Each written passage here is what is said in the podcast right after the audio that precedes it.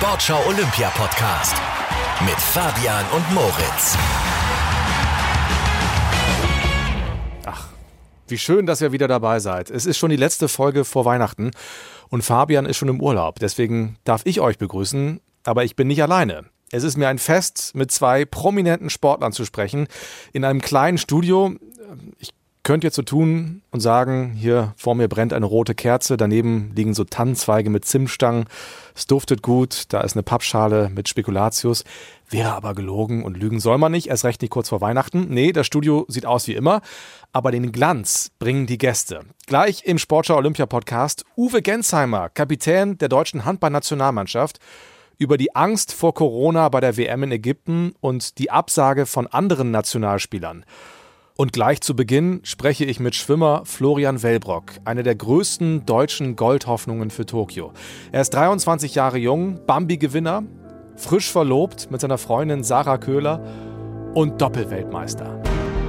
Und Florian Wellbrock marschiert, er zieht davon, hat schon fast einen körperlichen Vorsprung vor Gregorio Paltrinieri. Seine Eltern sind hier aus Bremen, Bernd und Anja. Das deutsche Team drückt ihm die Daumen, Sarah Köhler ist auf der Tribüne und er wird hier Weltmeister. Das steht jetzt fest, Wellbrock wird Weltmeister, fertig machen zum Jubeln.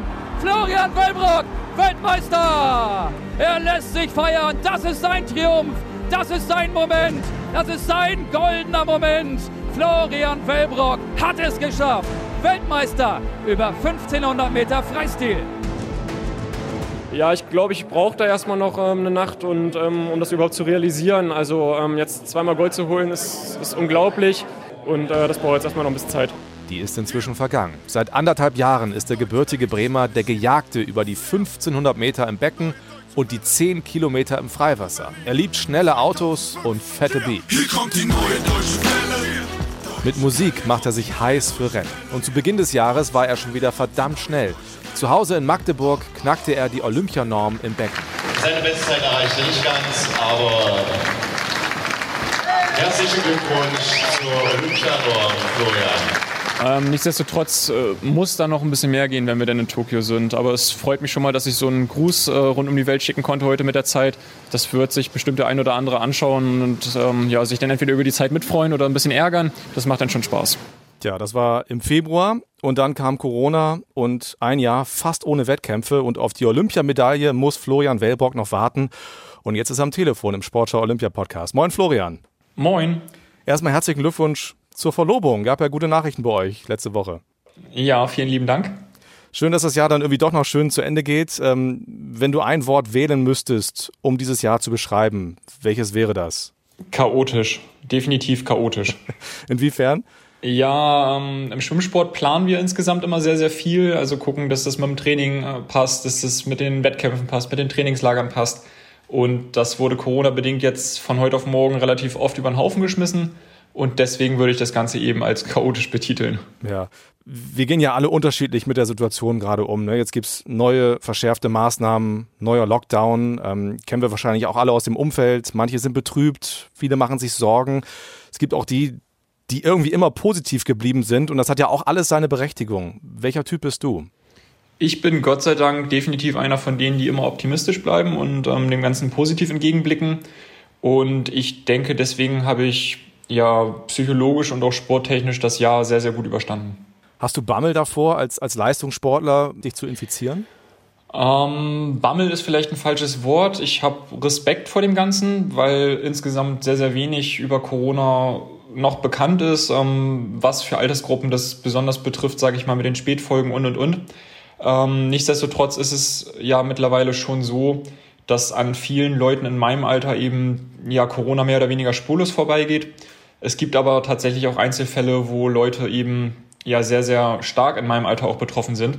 Und das gibt einem natürlich schon zu denken. Und deswegen bin ich da insgesamt sehr, sehr vorsichtig, was das Ganze angeht. Das war ja in jedem Fall anders.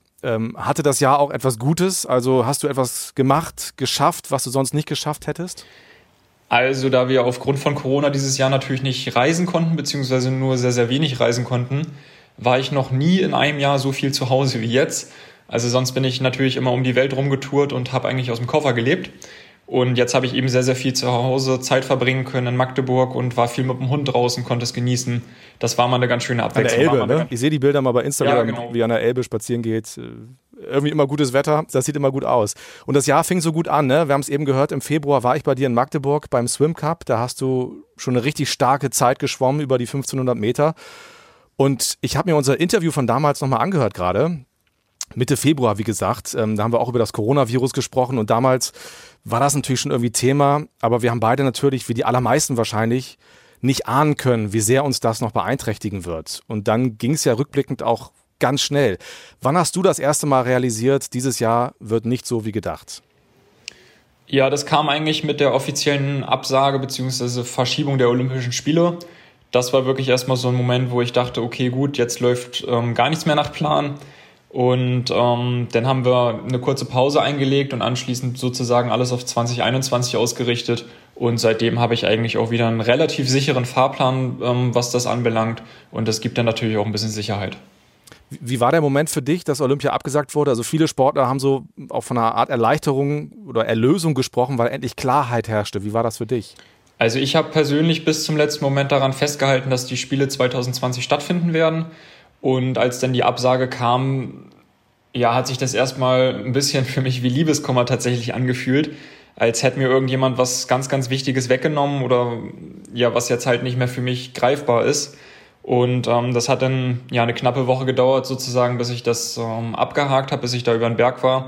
Und seitdem ist wirklich alles auf 2021 ausgerichtet. Gleiche Zielsetzung. Du sprichst ja nicht gerne über deine Ziele, aber hast sie ja im Kopf. Also hat sich da irgendwas verändert? Nein, überhaupt nicht. Also die Ziele sind gleich geblieben, das, was du schon gesagt hast, was in meinem Kopf steckt. Und es hat sich wirklich lediglich nur das Datum geändert, wann die Wettkämpfe jetzt eben stattfinden. Ich habe gerade eine Sprachnachricht von jemandem bekommen, den du ganz gut kennst und der dich auch gut kennt, von deinem Trainer Bernd Bergheim. Florian ist eigentlich die gesamte Zeit über jetzt sehr ruhig, sehr fokussiert geblieben. Hat immer sein Training geduldig absolviert und sehr akribisch absolviert. Also man hat ihm äußerlich wenig angemerkt, dass ihn die Pandemiesituation in irgendeiner Weise trifft. Ja, du hast schon gesagt, du bist da eigentlich ganz, ganz positiv mit umgegangen und du wirst immer so beschrieben als ein wahnsinnig ehrgeiziger Typ. Gab es Momente in diesem Jahr, in denen du deinen Ehrgeiz verloren hast? Nein, eigentlich nicht. Also wie gesagt, die Woche nach der Absage von den Olympischen Spielen, das war natürlich motivationstechnisch schon erstmal schwierig. Aber als wir dann sozusagen den Plan neu aufgestellt haben bis 2021, seitdem weiß ich auch, wofür ich arbeite, woran ich arbeiten muss. Und da gibt es eigentlich keine Tage, wo ich demotiviert oder demotiviert bin oder Probleme habe, morgens aus dem Bett zu kommen. Das gibt es bei mir eigentlich so gut wie gar nicht. Und dieser Gedanke an Tokio nächstes Jahr treibt dich auch weiter an. Ich stelle mir das wahnsinnig schwierig vor. Ne? Du hast ja Wassertraining und aber auch am Land und sehr viel mehr als sonst. Warst auf dem Ergometer, auf der Zugbank, hast also im wahrsten Sinne des Wortes Trockenübungen gemacht, ohne Wettkämpfe zu haben. Dann sind im Herbst auch noch die deutschen Meisterschaften ausgefallen in Berlin. Also ich stelle mir das sehr schwierig vor, trotzdem fokussiert zu bleiben. Wie machst du das? Ja, ich habe da eigentlich einen ganz einfachen Trick. Ich bin sehr, sehr viel auf YouTube unterwegs und schaue mir da eben Schwimmwettkämpfe an, die irgendwann mal aufgezeichnet wurden und hochgeladen sind. Ob das jetzt irgendwelche Weltcups sind oder Europameisterschaften sind, vollkommen egal. Müssen auch gar nicht mal meine Rennen sein, können auch irgendwelche Wettkämpfe von anderen großen Sportlern sein. Und die lösen bei mir einfach immer beim Schauen so ein Gänsehaut-Feeling aus. Und das ist das, was ich mir dann manchmal sozusagen ja anschaue, um nochmal so einen extra Kick fürs Training zu bekommen. Dann hast du die Reportage eben von deinem WM-Titel in Südkorea auch ganz gern gehört wahrscheinlich, ne?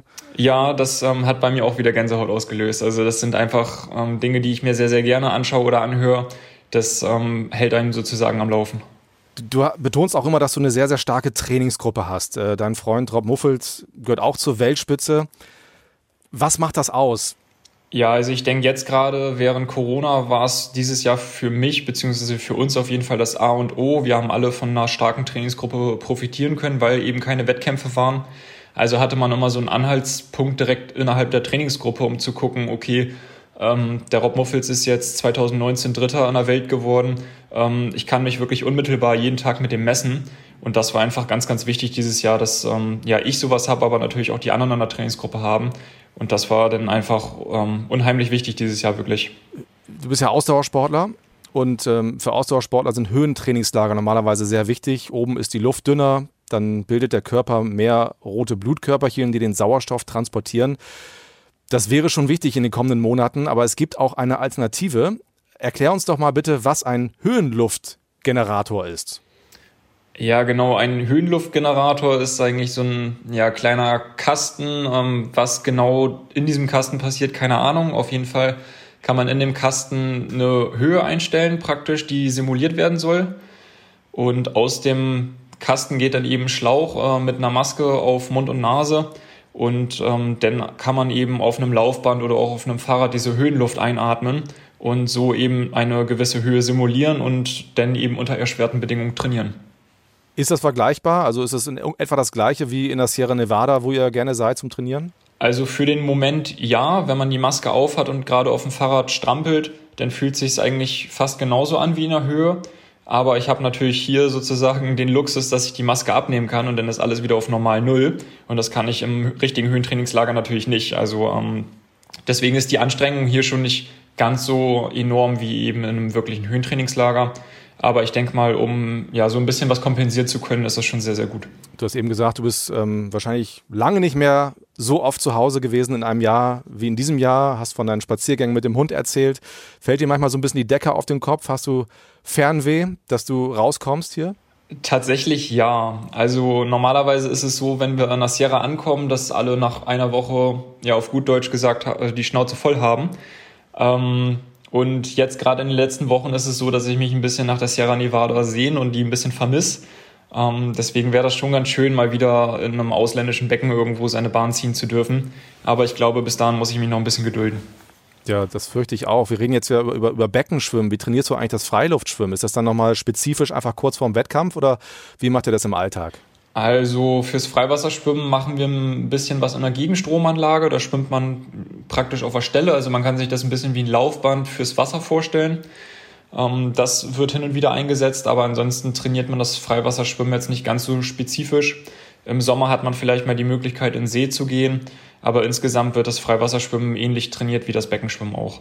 Wie sieht dein Plan auf dem Weg nach Tokio jetzt aus? Ja, das ist natürlich eine gute Frage, die momentan sehr, sehr schwierig zu beantworten ist. Wir haben noch ein Höhentrainingslager jetzt angesetzt. Wann und wie das genau stattfinden wird und ob das überhaupt stattfinden wird, ist natürlich noch unklar. Grob geplant ist es jetzt erstmal, aber insgesamt kann man jetzt natürlich noch nicht sagen, gerade mit dem jetzigen Lockdown wieder, wann es wohin gehen wird. Das steht alles noch so ein bisschen in den Sternen. Bekommst du eigentlich was mit von deinen internationalen Konkurrenten? Also habt ihr Kontakt oder siehst du das bei Instagram, bei Facebook, was die so machen?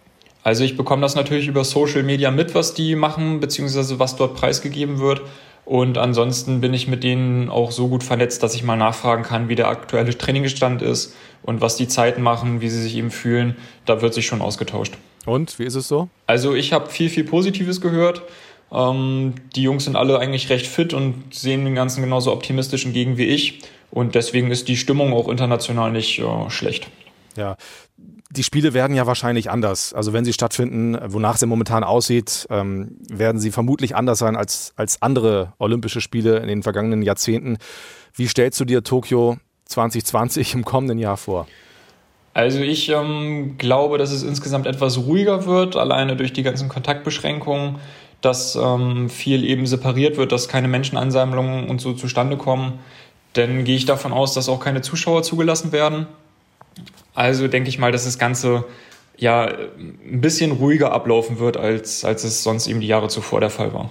Wie wird das sein, ohne Zuschauer in die Halle zu kommen, vor dem großen Finale, keiner auf den Tribünen, oder also kein Publikum auf den Tribünen, die Teamkollegen sind ja trotzdem da, aber eben die große Masse nicht, wie wird das sein? Genau, du hast es gerade schon gesagt, also die Teamkollegen werden ja da sein und ich hoffe, dass dann eben der Betreuerstab und auch die Teamkollegen das wieder gut machen, was die Zuschauer nicht leisten können, also dass dann eben trotzdem Alarm auf den Tribünen gemacht wird.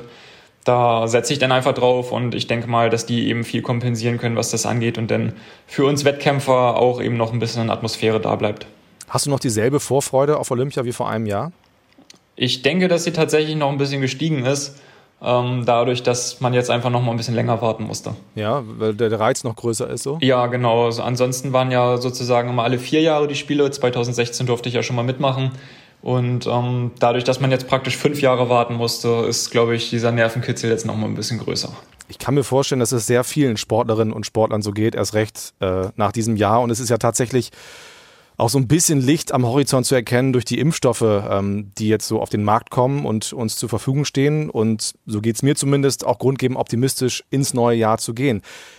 Geht's dir da ähnlich und würdest du dich eigentlich impfen lassen? Weißt du das schon für dich? Also ich denke natürlich genauso wie du, dass der Impfstoff sozusagen ja den ausschlaggebenden Grund bringt, dass alles wieder so ein bisschen normalisiert wird. Und ich vertraue unserer Wissenschaft aktuell da auch so, dass ich mich impfen lassen würde. Ich könnte mir auch vorstellen, dass man, wenn man jetzt Olympische Spiele mitmachen möchte und auch um die Welt fliegen möchte, dass man ums Impfen gar nicht drum herumkommt. Deswegen wäre ich an der Stelle auch bereit, meine Arme dann hinzuhalten und mich impfen zu lassen.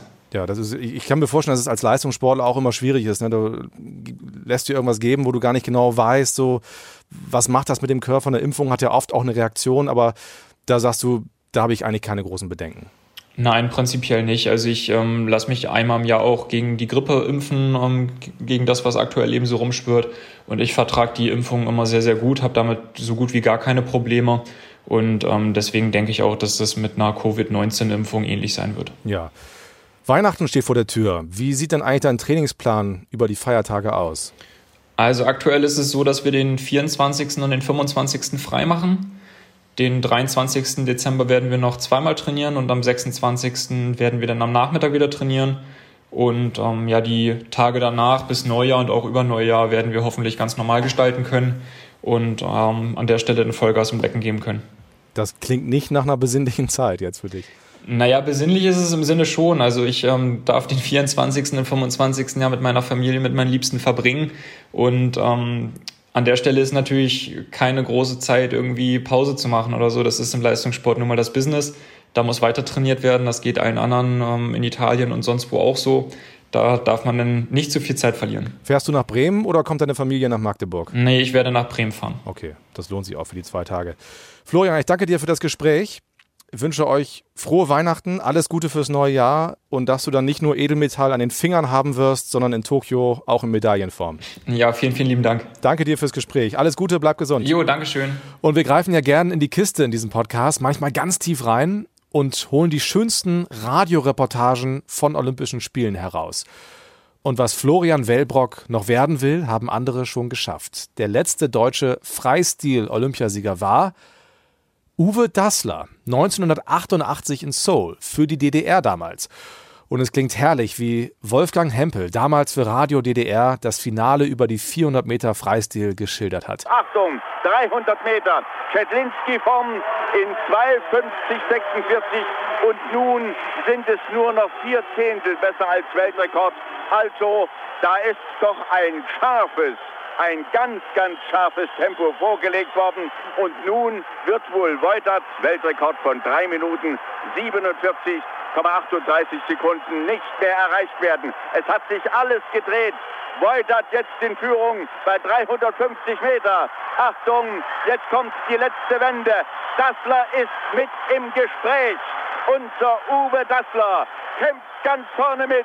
Das wird ein toller Schlussspurt. Ketlinski, Dassler, Wojdat, andere zurückgefallen. Erste Bahn, Duncan Armstrong. Achtung, Australien schwimmt heran, aber Dassler geht davon. Uwe Dassler kann Gold holen. Achtung, es kommt auf den Abschlag an. Erster. Mir verschlägt die Sprache. Uwe Dassler gewinnt die Goldmedaille. In einer sagenhaften neuen Weltrekordzeit von 3 Minuten 46,95 Sekunden. Das war ein Donnerschlag. Der Uwe, der Potsdamer, kann es selbst nicht fassen. Er hängt im Wasser an der Leine und hat die Leine sozusagen unter die Achsel genommen, damit er die Hände vors Gesicht schlagen kann. Mit einem super Endspurt hat er alles hinniedergemacht. Und 3 Minuten 46,95 Sekunden, das gibt es nicht. Der erste Mensch, der die 400 Meter unter 3 Minuten und 47 Sekunden schwimmt. Zweiter Armstrong, der Australier, mit einem riesen Endspurt. Dritter, der bisherige Weltrekordler Wojdat der polnische Schwimmer. 4. Ketlinski zurückgefallen. 5. Podkoszczelny, 6. Pfeiffer, 7. Beuth, 8. Holmertz. 3 Minuten 46 damals. Heute liegt der Weltrekord über die 400 Meter Freistil bei 3 Minuten 40. Immer noch gehalten von Paul Biedermann. Wer hätte das gedacht? Es gibt diesen Podcast jetzt seit fast 1,5 Jahren und wir sind damals genau ein Jahr vor dem eigentlichen Beginn der Sommerspiele mit einer Mission gestartet. Wir haben 5 Sportlerinnen und Sportler auf ihren ganz unterschiedlichen Wegen nach Tokio begleitet. Florian Wellbrock habt ihr gerade gehört, er war einer von ihnen. Aber auch Sprinterin Gina Lückenkämper, Handball-Nationalspieler Hendrik Pekeler, Para-Leichtathlet Phil Groller und Ruderin Marie-Luise Dräger. Jede und jeder hat eine eigene, spannende Geschichte und keine ist auserzählt. Marie-Luise Dräger aus Rostock will zum 5. Mal an Olympischen Spielen teilnehmen, ist aber noch nicht qualifiziert mit dem leichten Doppelzweier. Und dieses Jahr war für sie kein gutes. Am schwierigsten dieses Jahr war es, die Motivation hochzuhalten auf die Zielwettkämpfe, weil man nie genau wusste, ob diese jetzt nun stattfinden oder vielleicht doch noch kurzfristig abgesagt werden, nachdem Tokio 2020 ja schon abgesagt wurde. War ja bei uns im Oktober die Europameisterschaft angesetzt worden, die man auch relativ spät erst bestätigt hat. Dann wusste man nicht, wofür man trainiert, worauf man hintrainiert, ob es dieses Jahr noch was wird mit irgendwelchen Wettkämpfen. Das war schon ziemlich schwierig und das auch seinem Umfeld zu verkaufen, dass man trotzdem Vollgas geben muss und die natürlich auch hinterfragt haben, warum tust du dir das an, warum machst du das, du weißt doch gar nicht, was nächstes Jahr ist, du weißt doch gar nicht, ob das alles ja dieses Jahr noch stattfindet.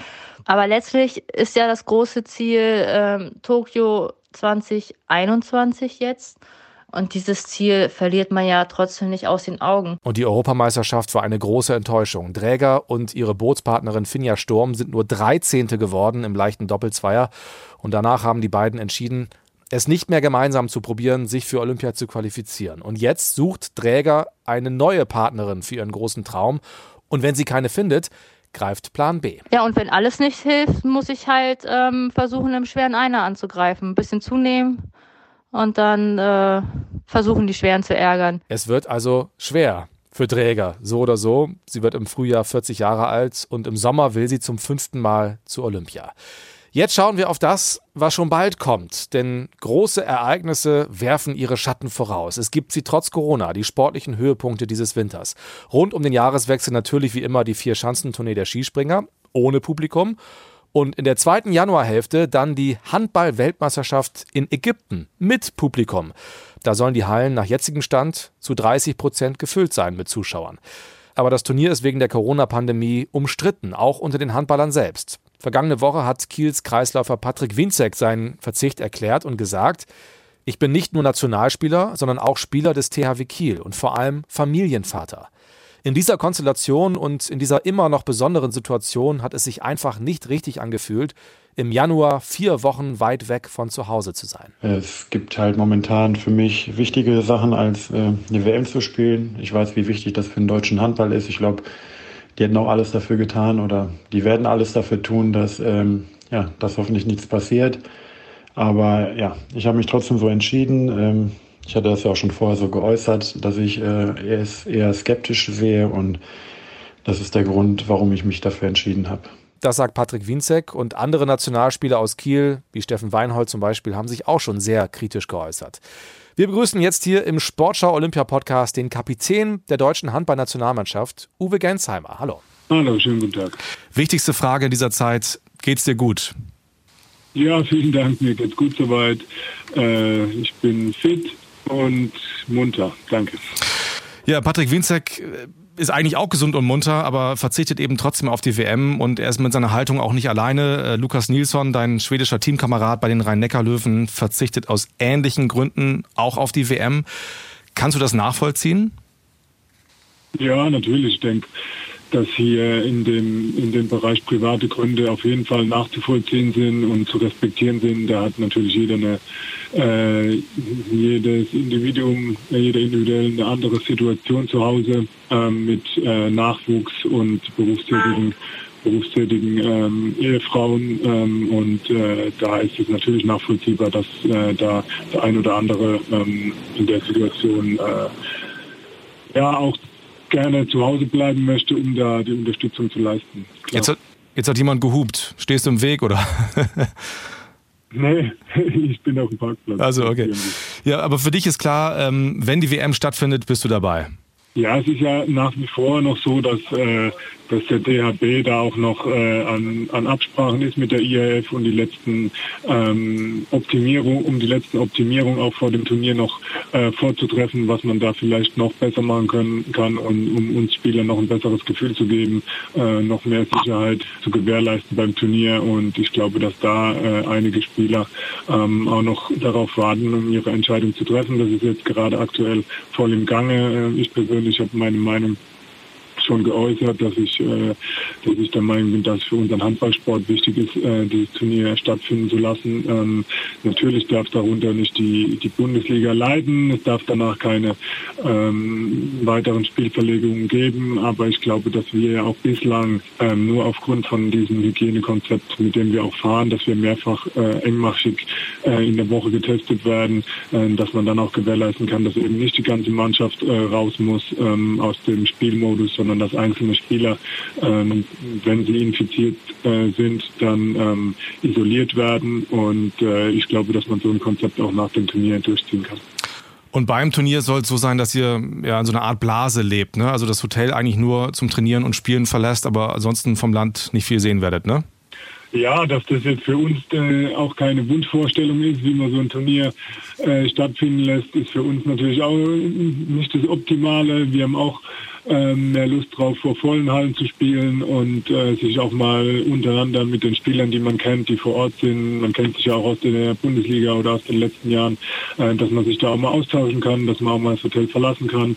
Das ist jetzt für uns kein Ding, das uns mega Spaß macht, das ist klar, aber ich glaube, für unseren Schutz ist es besser so. Ja. Du hast eben deine Kollegen in der Nationalmannschaft angesprochen, die vielleicht auch ein bisschen abwarten wollen, jetzt wie das Konzept am Ende genau aussehen wird. Habt ihr eigentlich Kontakt untereinander? Also gibt es da eine WhatsApp-Gruppe irgendwie, Nationalmannschaft, oder wie ist der Austausch? Ja, wir hatten glaube ich, alle Nationalspieler auch intensiven Kontakt mit der DHB-Führung, mit Axel Kromer, mit Marc Schober, mit Alfred Gislason, in dem wir uns ausgetauscht haben und unsere Bedenken da geäußert haben oder unsere Wünsche auch, wie man sowas natürlich optimal vorbereiten kann. Unter uns Spielern gibt es natürlich auch einen Austausch, dass man da telefoniert, dass es da eine WhatsApp-Gruppe gibt und da wurden auch Meinungen eingeholt und da haben wir schon einen regen Austausch. Ja. Und wie ist die Stimmung da so innerhalb der Mannschaft? Was ist so dein Gefühl? Ja, da möchte ich jetzt überhaupt noch gar nicht an die Öffentlichkeit mitreden. Ich denke, dass so wie ich es angesprochen habe, der ein oder andere Spieler jetzt einfach noch auf das finale Konzept abwartet, um dann eine valide Entscheidung zu treffen. Freust du dich noch auf die WM? Ist das dieselbe Vorfreude wie sonst?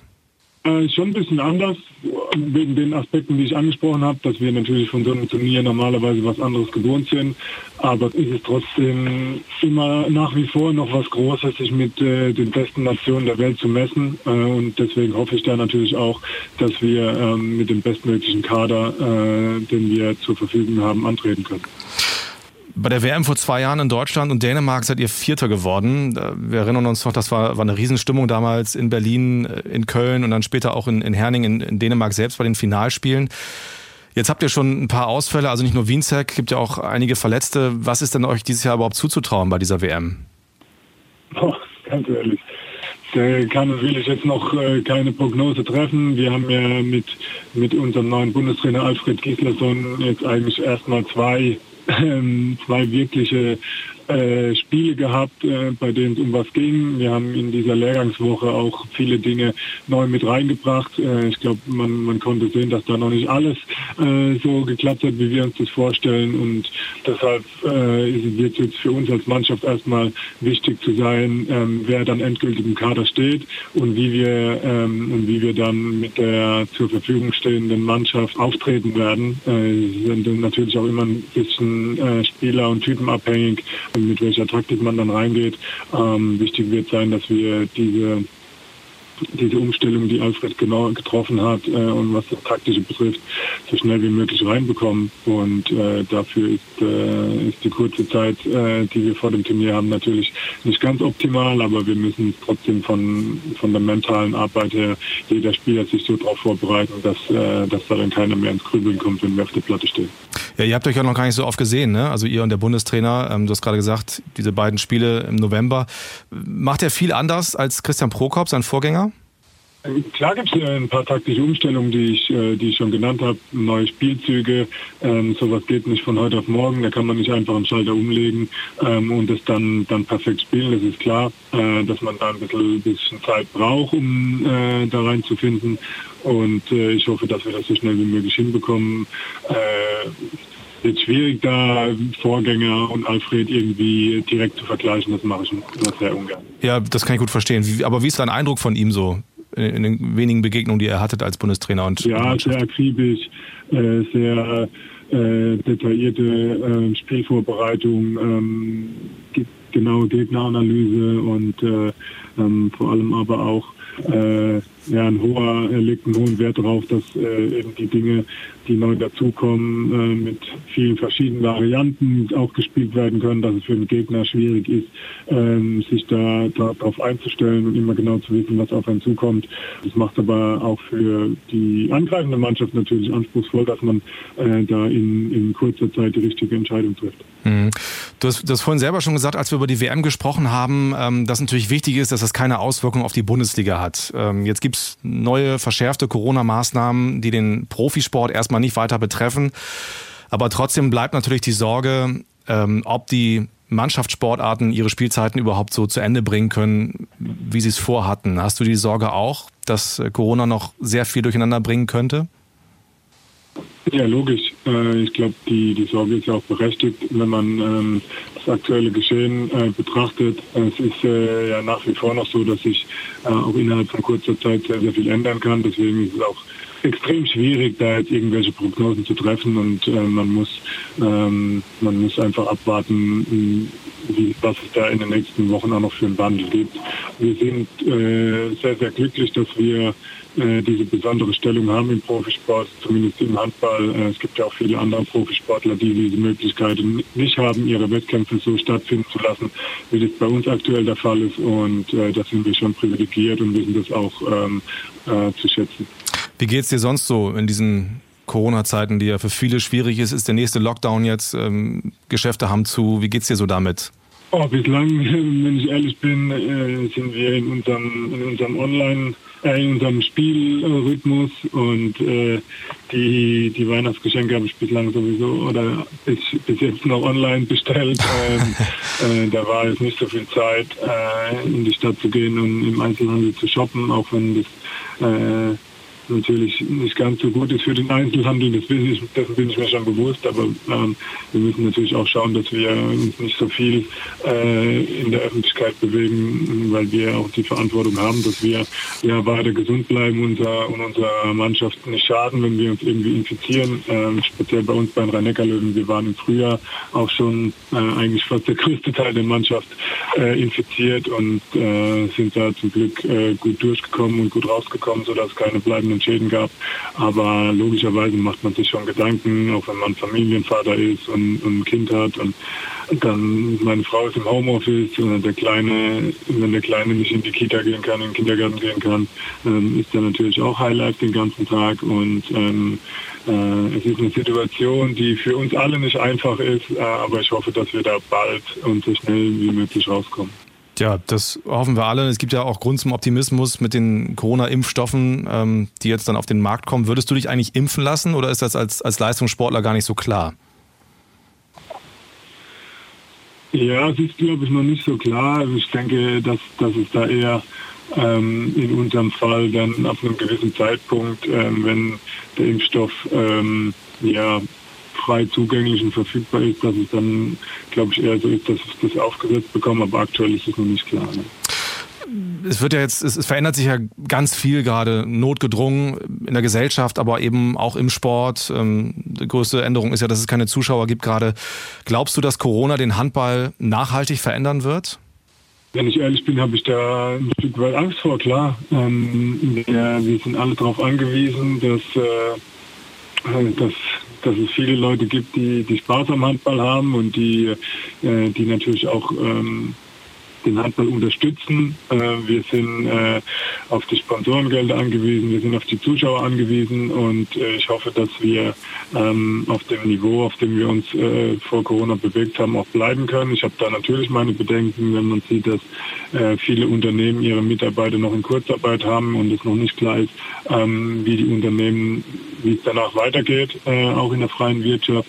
Und deswegen macht man sich da schon Gedanken und ist auch ein Grund, warum ich sage, dass es wichtig ist, dass die Weltmeisterschaft stattfindet, dass wir als Sportart stattfinden, dass wir weiterhin uns interessant machen beim Publikum und bei den Zuschauern, weil wir eben darauf angewiesen sind. Und da hoffe ich, dass wir ja keinen kurz- und mittelfristigen Schaden davontragen werden als Sportart. Also deine Sorge ist, dass es möglicherweise einige Vereine wirtschaftlich nicht überstehen würden? Ja, und dass wir als Akteure und natürlich auch Profiteure des Systems dann vielleicht in Zukunft auf einem anderen Level auch wirtschaftlich vielleicht stattfinden werden. Da hat man natürlich schon Sorge, dass das ganze Niveau vielleicht ein bisschen runtersackt, was das Wirtschaftliche betrifft und wir dann nicht mehr so wie in den letzten Jahren davon leben können, sondern vielleicht dann das Niveau, das finanzielle Niveau runtersackt, dass es vielleicht auch weniger Arbeitsplätze drumherum um die Clubs geben wird und dessen müssen wir uns schon bewusst sein, dass das eine große Gefahr aktuell ist. Mhm. Ja, wir wünschen euch sehr, dass es so weitergeht und dass alle irgendwie, so gut es geht, unbeschadet da rauskommen. Die Bundesliga ist auf jeden Fall spannend. Ihr seid Tabellenführer seit dem Wochenende. Und dann gibt's ja am Ende der Saison noch so ein kleines Turnierchen in Tokio, das Olympische. Noch seid ihr gar nicht qualifiziert. Das Quali-Turnier soll im März in Berlin stattfinden. Ist Olympia jetzt schon etwas, an das du denkst, oder ist das noch zu weit weg? Ja, es ist schon so im Hinterkopf da. Klar, dass man da drauf schielt ein Stück weit, aber im Alltag ist es noch nicht so präsent, sondern da hat man seine Bundesligaspiele, da hat man immer so als Sportler denken, das nächste Spiel vor der Brust und konzentriert sich da drauf und bereitet sich da drauf vor, aber im Hinterkopf schwingt Olympia natürlich schon auch mit. Okay, dann wünsche ich euch alles Gute fürs neue Jahr. Die Weihnachtsgeschenke hast du schon gekauft, online hast du erzählt. Wie feiert ihr Weihnachten? Oh, im kleinen Kreis in der Familie.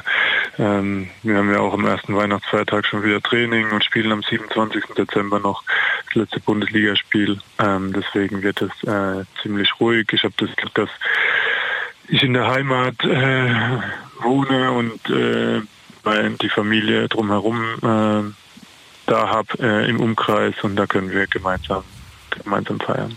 Dann habt ein paar schöne Tage. Frohe Weihnachten, alles Gute für das neue Jahr und vor allem bleibt alle gesund.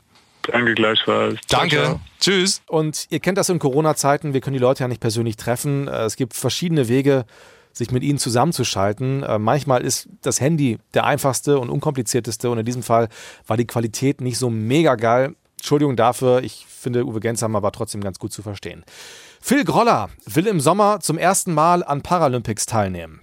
Der 19-Jährige ist Leichtathlet, Sprinter, ihm fehlt der linke Unterarm und er ist auch einer der 5 Sportler, die wir von Anfang an hier begleitet haben. Und die Spiele in Tokio wären für Groller die größte Bühne, die er bisher betreten hat.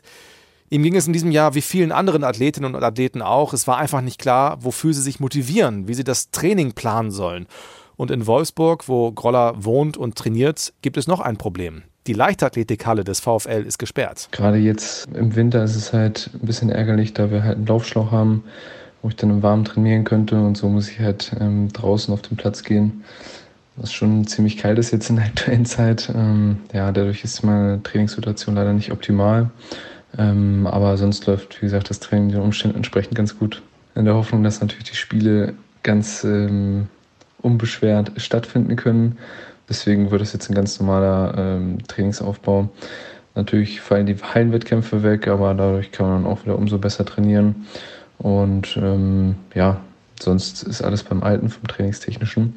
Nur, dass halt die Trainingsumgebung momentan nicht optimal ist. Es ist das Schicksal vieler Sportlerinnen und Sportler, aber es kommen bessere Zeiten. Und jetzt kommt erstmal Weihnachten. Ich hoffe, ihr habt trotz allem irgendwie eine schöne, besinnliche Zeit, könnt runterkommen und ein paar Tage entspannen. Und das neue Jahr wird besser. Da bin ich sicher. Ich wünsche euch alles Gute. Danke fürs Zuhören. Frohe Weihnachten und bis zum nächsten Mal. Tschüss. Geschafft! Das ist Gold! Ich fass das nicht! Den Sportschau Olympia Podcast findet ihr unter anderem auf sportschau.de und in der ARD Audiothek.